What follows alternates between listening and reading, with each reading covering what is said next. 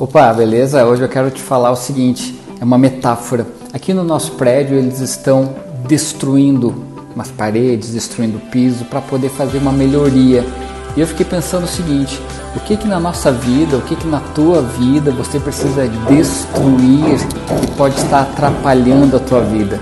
Entende? Seja um sentimento ruim, seja uma mágoa que você precisa eliminar definitivamente, seja um, alguém que, algum assunto que não está bem resolvido na tua vida. Me diz, o que que você precisa destruir para depois você construir algo muito melhor, muito mais superior ao que tem hoje?